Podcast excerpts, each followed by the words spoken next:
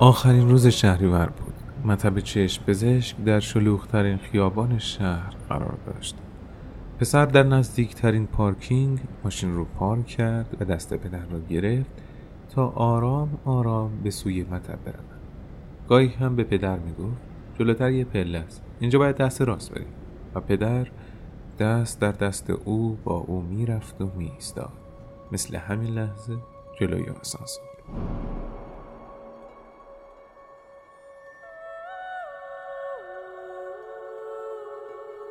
به در ورودی مطب که رسیدند در را باز کردند و باد سرد کولر گازی بیرون دوید و به آنها خوش آمدی خنک گفت. پسر به پدر کمک کرد روی صندلی چرمی ردیف اول بنشیند. داشت برایش توضیح می‌داد که جواب کدام آزمایش و کدام دارو را همراه آورده. ولی پدر اصلا حواسش نبود. او پشت صفحه تیره ای که چند وقتی بود جلوی چشمش را گرفته و مثل مهمانی ناخوانده کنگر خورده و لنگر انداخته بود. داشت خودش را می‌دید که پسر بچه ده ساله. آخرین روز شهریور آنها برنجهایشان را درو کرده و در جایی که برای خرمن آماده کرده بودند پهن کردند تا خشک شود. و شب را در کنار پدر در صحرا خوابیده بود و نسیم خنک دم صبح صحرا او را از خواب بیدار کرده بود. زیر لب گفت آن نسیم خیلی دلچسبتر از هوای خشک این کولر گازی است پسر که نفهمید پدر در کجای عالم غرق شده است. فقط جمله آخر رو دوباره تکرار کرد. بابا همینجا بشین من چند تا تماس دارم. باشه؟ پدرش هنوز چیزی نگفته بود که تلفنش زنگ خورد. رفت بیرون از اتاق انتظار که بلندتر صحبت کند. حالا پیرمرد در سالن انتظار مطب تنها نشسته بود. تنها در میان منشی و چند بیمار منتظر دیگر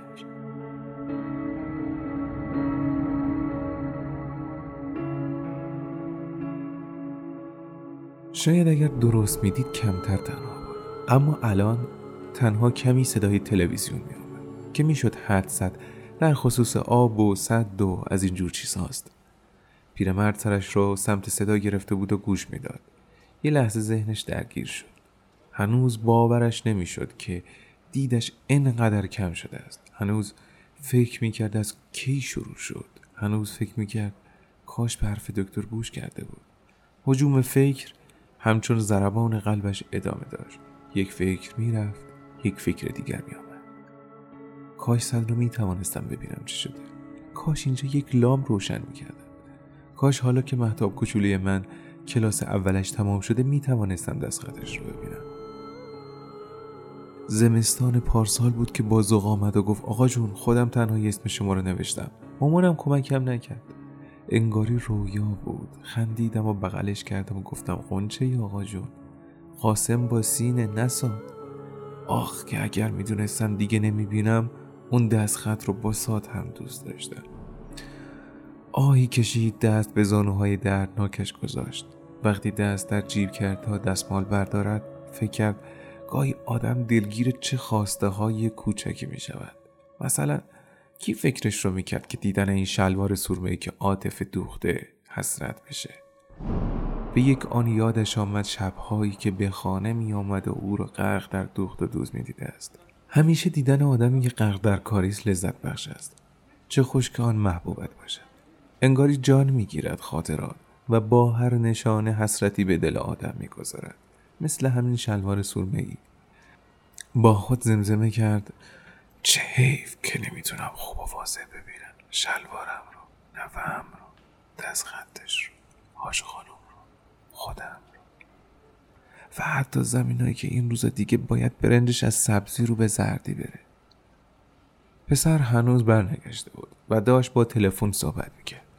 آقایی سمت چپ مرد نشسته بود و با تردید نزدیک صندلی او شد. گفت سلام از بخیر. حالتون خوبه؟ پیرمرد جواب سلامی که از سمت چپش شنیده بود را با کمی چرخاندن گردن به سمت چپ و با صدای آرام داد. جسارتا عوض می‌خوام. شما آقای سعیدی نیستین؟ بله هستم. عوض می‌خوام. عذرخواهی می‌کنم و خیلی شبیه معلم دوران راهنمایی من هستین که به ما جغرافیا درس می‌داد. با شنیدن کلمه جغرافیا برای ثانیه‌ای تمام کلاس درس های جغرافیایش از پیچ چشمش شفاف و زنده عبور کرد. آن پرده هم هیچ خلالی ایجاد نکرد. لحظه ای بعد صدای همان فرد را شنید که داشت می‌گفت ببخشید اگه مزاحم شدم.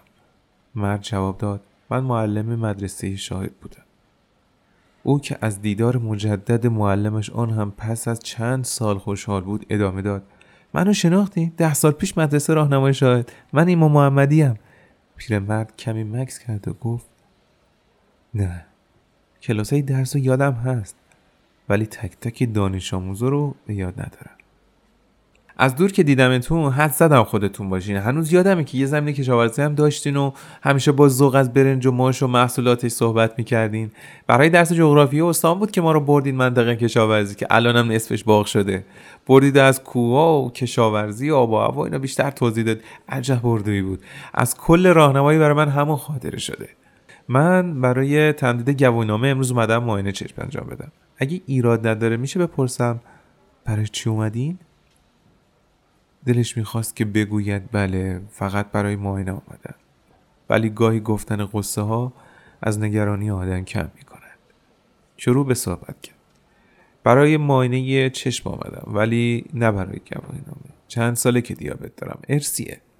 بابام هم داشت. اونم قند داشت ولی تازه چند ماهی بود که با دیابت داستانش درگیر بود که تو تصادف خدا بیامرز شد منم مثل اون شده بودم. خیلی به چیزای شیرین پیدا کرده بودم. خیلی آب میخوردم. از می‌خوام. خیلی دستشویی می‌رفتم. اونجا بود که یه حدسایی زدم. رفتم پیش دکتر آزمایش و اینجور چیزا. خلاصه آزمایش دوم رو که بردم دکتر گفت آقا مراقب باش که مهرز قند داری گفتم من؟ بابام هم قند داشت حالا چی میشه؟ خدا خیرش بده. برای مفصل توضیح گفت باید فعالیت بدنی داشته باشی میوه سبزی بیشتر بخوری دارو برام نوشت و توضیح داد چطوری مصرف کنم. حتی گفتش که تعدادهای وعده غذایی رو باید بیشتر کنی قند و برنج و شیرینی تا جای ممکن کم مصرف کنی. کلی توضیح دیگه. گفت اگه سیگار می‌کشی تلاش کن ترک کنی. سیگار خودش باعث میشه کلسترول بالا بره و واسه کنترل دیابت مضره. من که خدا رو دودی نیست خلاصه سرت درد نیارم. به خودم می‌گفتم این دیگه چی بود اومد تو زندگی ما راستش رو بگم اولش اینقدر نگران بودم که مرتب قرصاشو میخوردم. ولی کم کم دم انگار چیزی هم نشد و قلق قندم رو انگار یاد گرفتم. نه اونقدر دیگه مراعات می‌کردم نه خیلی مرتب قرص میخوردم. گفتم خب دیابت گرفتم چیزی که نیست. یکم شیرینی کمتر می‌خورم هر وقت هم قندم رفت بالا یه قرص بخورم گذشت و بعد بازنشستگیم بود.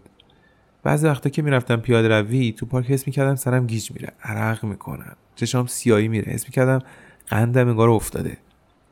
می نشستم یه چند تا کشمش میخوردم. بعضی اوقات بهتر می‌شدم اولش فکر کردم نکنه از پیاده روی باشه اینطور میشم. دیگه پیاده روی هم نرفتم. ولی باز همونطور می‌شدم. همش یه چیز شیرین باید میخوردم. دیگه بعضی روزا چند بار توی یه روز اتفاق میافتاد. رفتم پیش همون دکتر که گفته بود دیابت داری. بعد صحبت و آزمایش گفت دیگه تنها قرص نمیشه. باید انسولین بزن منو بگو یه لحظه جا خوردم برای چند ثانیه هیچ چیزی نشیدم و فقط انگار می‌دیدم یه چیزایی میگه. به دکتر گفتم نمیشه قرصای منو عوض کنی؟ یه مدل قوی تر یا یه چیزی به من بدی ولی من انسولین نزنم؟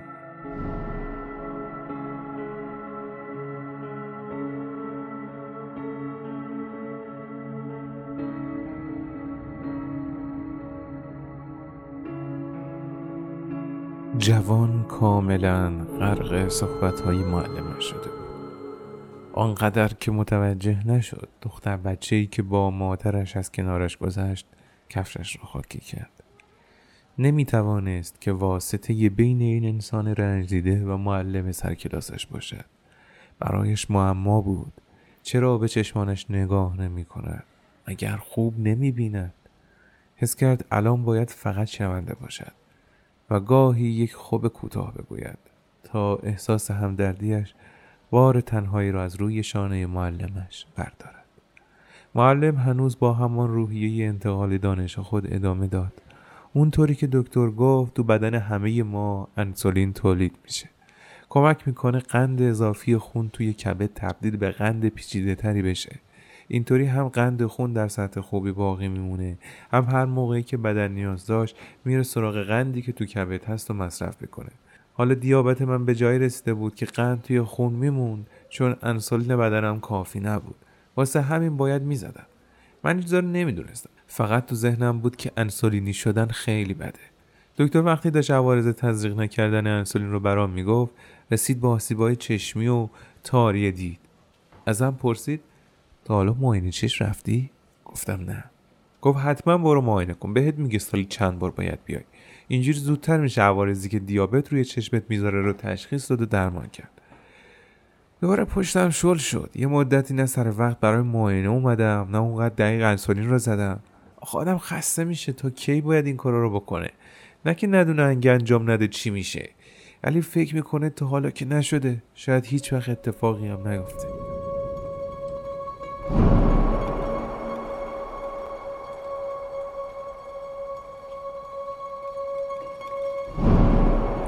پیرمرد چند ثانیه سکوت کرد و مرد جا خورد. انگار انتظار داشت با همون ریتم ادامه قضیه رو بشنوه ولی در برابر حرف معلمش قرار داشت.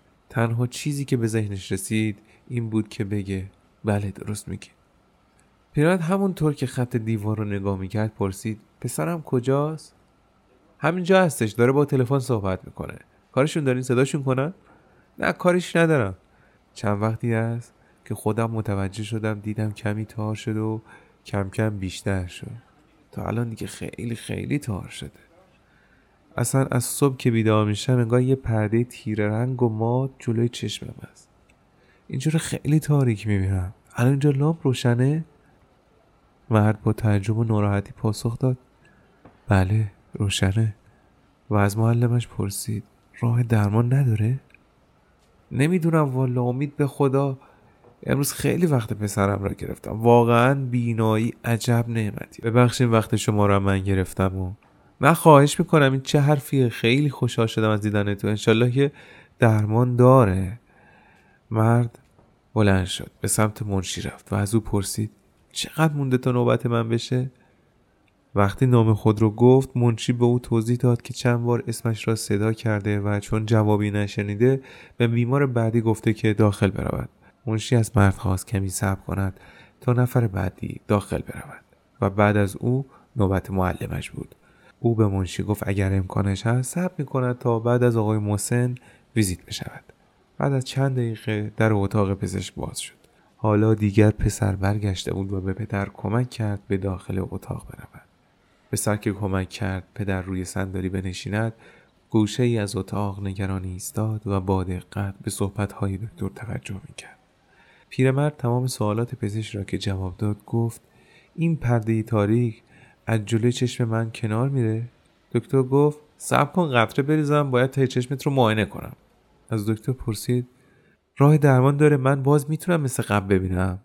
دکتر به او پاسخ داد باید مشخص شه در چه مرحله و تا چه حد به رگا آسیب رسیده. شاید بشه با تزریق آمپول یا لیزر درمان کرد. لطفا یه لحظه همکاری کنید تا من این قطره رو بچه کنم